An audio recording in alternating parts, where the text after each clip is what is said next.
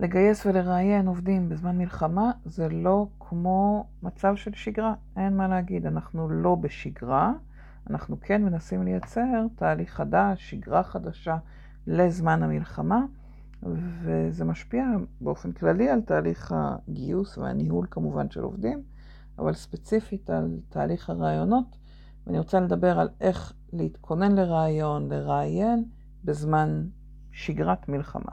פרק חדש בפודקאסט גיוס המקצוע, פתיחה ונתחיל.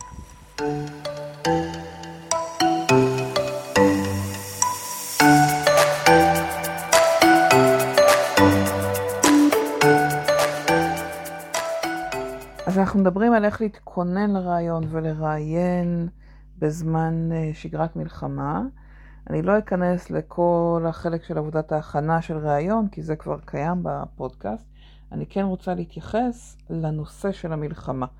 ויש לנו כמה אה, זוויות שחשוב לשים לב אליהן. אחד, לא כל המנהלים זמינים, נמצאים, אה, מוכנים לראיין, ולכן אנחנו לפעמים צריכים להכשיר אחרים שהם לא המנהלים המגייסים, כדי שיעזרו לנו בתהליך, כדי שהתהליך לא ייתקע. גם המועמדים לפעמים אה, לא זמינים, יצאו למילואים, חוזרים ממילואים, ככה בין לבין, אה, כל אחד והאחריות שלו, שלה.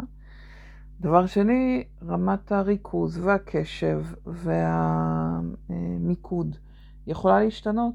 מאות אלפי אנשים מושפעים מהמלחמה בדרגה ישירה, שקרובי משפחה, חברים קרובים נמצאים בצבא כרגע, נמצאים בלחימה, וכמובן מי שנפגעו מה-7 באוקטובר ומכל התקופה מאז, ובתוכם גם אנשים שפונו מביתם, אה, נמצאים במגורים זמניים, מחפשים עבודה בין אם זמנית ובין אם קבועה לתקופה החדשה, באמת המון המון אנשים שמושפעים מהמצב, זה מכניס אותנו לאיזושהי מתיחות, איזשהו מתח.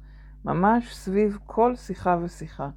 אה, זה מתחיל מה מה נשמע, מה שלומך, מה שלומך, ואיזו מורכבות כזאת סביב איך עונים על זה כרגע, ודרך אה, ברור האם זה עדיין רלוונטי, האם זה עדיין מתאים לך, אה, התחלנו תהליך בעבר, האם עדיין מתאים לך להמשיך.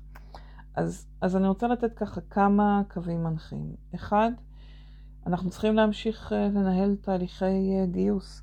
אנחנו מדברים על החוסן של העורף, החוסן הכלכלי, ניקח את זה בצורה הכי רחבה של מדינת ישראל, אבל בוודאי של כל ארגון וארגון.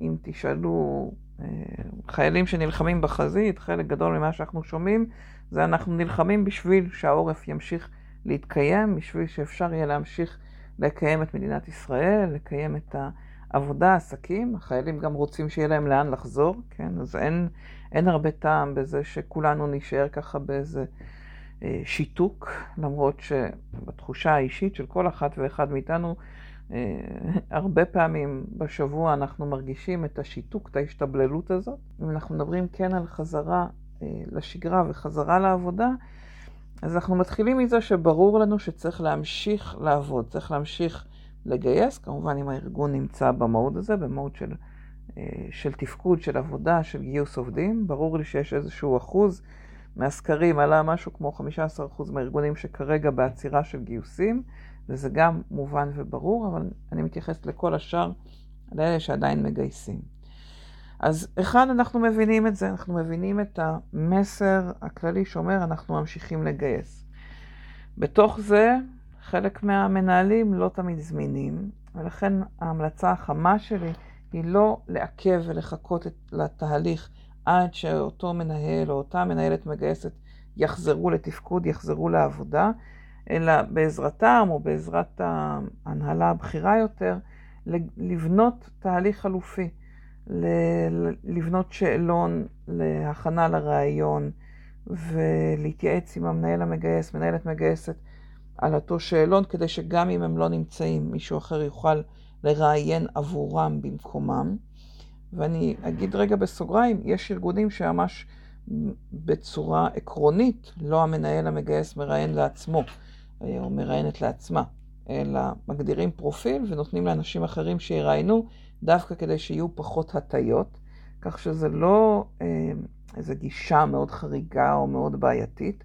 כמובן שזה פחות נוח לנו שמישהו אחר יראיין עבורנו כמנהלים מגייסים, אבל כן, לצורך ההמשכיות, לצורך התפקוד של הארגון, זאת גם אופציה, לא לחכות לאותם מנהלים מגייסים, אלא לגייס עבורם. כמובן אחרי אישור קו איתם והגדרה מאוד מאוד מדויקת של התפקיד, של המצבים שהולכים להיות בתפקיד, של איך מתפקד מישהו מוצלח מאוד, מוצלחת מאוד באותם מצבים, ואיך מתפקד מישהו פחות מוצלח, כדי לשאול ולבקש דוגמאות מהעבר ולוודא שהתפקוד של אותו בן אדם בעבר תואם את אה, מה שהמנהל, מנהלת, הגדירו עבורנו.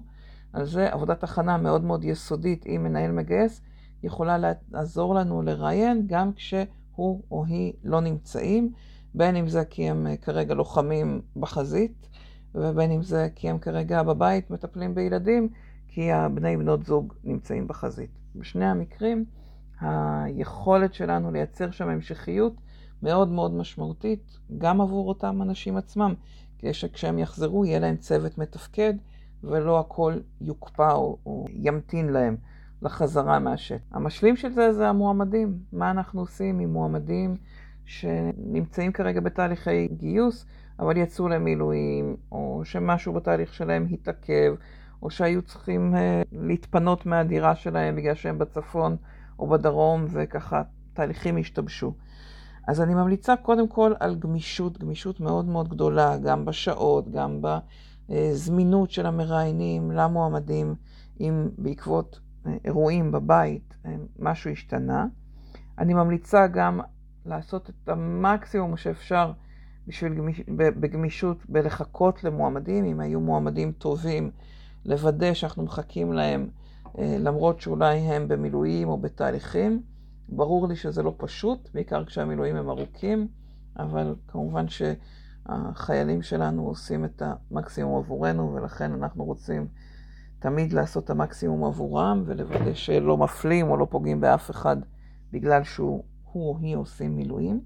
כן הייתי ממליצה להתגמש מבחינת רעיונות בזום, להתגמש מבחינת אה, זמינות לרעיונות, וגם אם אין שום ברירה ואנחנו חייבים להתקדם בגיוס, אבל אותו מועמד או אה, מועמדת עדיין נמצאים במילואים, לעשות את כל מה שאפשר כדי לעזור להם, גם לעזור להם להתקבל אלינו לארגון, ואם אין אפשרות ולא הייתה ברירה והיינו חייבים לגייס, אז לעשות את כל מה שאפשר כדי לעזור להם בתהליכי גיוס לארגונים אחרים.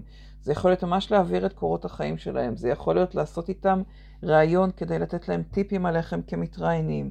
זה יכול להיות לחפש עבורם משרות בקבוצות של מגייסות, מגייסים שאנחנו נמצאים בהם. באמת, האנלוגיה הכי טובה היא למועמדת שיוצאת לחופשת לידה.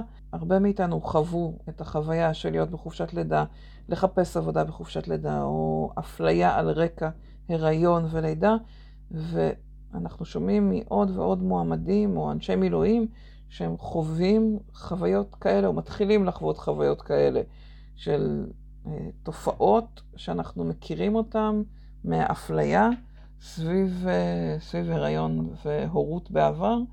אז גם שמענו קצת, קצת התחילו להישמע קולות של אה, אימהות שפוטרו עקב זה שהן אה, היו צריכות להיות יותר בבית בגלל בני זוג במילואים, אבל מהניסיון ומההיכרות במבצעים קודמים, במלחמות עבר, הסיפור של פגיעה במילואימניקים מתחיל ככל שהלחימה תימשך ויהיה קשה לשמר את התהליך, אנחנו נראה את זה יותר ויותר.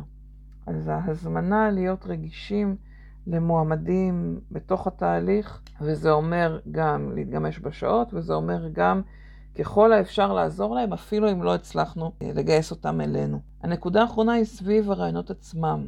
אנחנו יודעים שרמת הריכוז, רמת הקשב, רמת הפוקוס של כולנו, באמת כולנו, כמעט כולנו, כנראה בימים האלה היא שונה מהרגיל. אנחנו הרבה יותר בקלות מוסכים, אנחנו לפעמים צמודים לטלפון, אנחנו קצת פחות אה, אולי שמים פוקוס על הופעה חיצונית, אולי יותר במתח או בלחץ לכל רעש אה, שאנחנו שומעים בחוץ, מפחד שזה אולי אזעקה. כל מיני דברים שבראיון יכולים להרים גבה.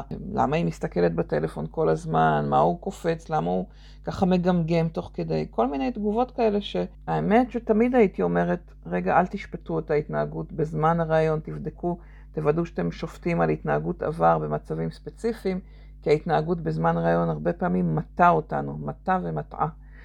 אני רוצה להזמין רגישות יותר מהרגיל, לזכור כולנו שלכולנו יש היום ככה אה, עוד דברים שקורים בחיים, עוד סיפורים שמשפיעים עלינו, ואי אפשר שלא ישפיעו. זה יכול להיות אה, קרובי משפחה, זה יכול להיות אה, פשוט אנשים שאכפת לנו מהם, או אפילו משהו ששמענו בחדשות דקה לפני הכניסה לראיון.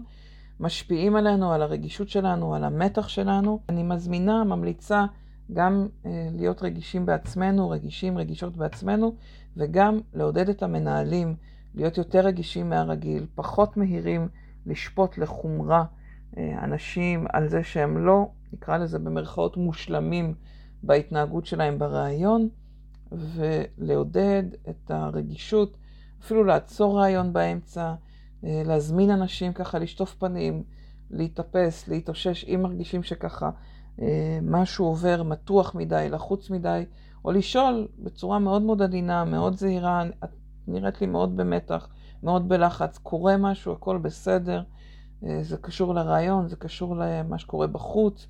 את צריכה עוד זמן, את רוצה שנקבע מחדש עוד ראיון, אתה רוצה שנתאם מחדש, להיות הרבה יותר גמישים, הרבה יותר רגישים לזה שאנשים לא עצמם היום בראיונות, אה, יותר מתמיד. זה היה נכון תמיד, אבל היום יותר מאי פעם המצב פשוט מייצר את זה, מייצר ממש עצבים חשופים לכולנו. אה, אני יודעת להגיד על עצמי שאני הרבה פעמים באמצע היום שומעת משהו, חושבת על משהו, ופתאום עולות לי דמעות. אין לי כרגע אף אה, בן משפחה או מישהו קרוב ש... שנלחם, ועדיין רמת הרגישות, רמת הלחץ היא מאוד גבוהה. המתח גבוה לגבי כל בן אדם שאנחנו מכירים מקרוב, מרחוק, ולכן גם המועמדים שלנו נמצאים במקום הזה. אני מזמינה אתכם להיות אקסטרה רגישים, אקסטרה רגישות למעמד הזה, למורכבות שיוצרים היום ראיונות בתקופה הזאת. זה לא צריך להגביל אותנו מלקיים ראיונות, זה כן צריך לגרום לנו להיות יותר רגישים ולעודד אותנו לדבר עם מנהלים, לדבר עם מראיינים, להזכיר גם להם, למראיינים, למראיינות בתוך הארגון, להזכיר גם להם להקל קצת, לשפוט קצת פחות לחומרה את המועמדים שלנו. אני אשמח לשמוע אם, אם הנקודות האלה היו לערך עבורכם, ואם יש עוד שאלות שקשורות לגיוס בכלל, או לגיוס בזמן המלחמה, תשלחו לי הודעה, מורית שטרודל, מורית co.il, או בפייסבוק, בלינקדאין, מוזמנים להיות איתי בקשר, אה, בוואטסאפ. ושיהיו לנו בשורות טובות וימים שקטים יותר. ביי, שבוע טוב.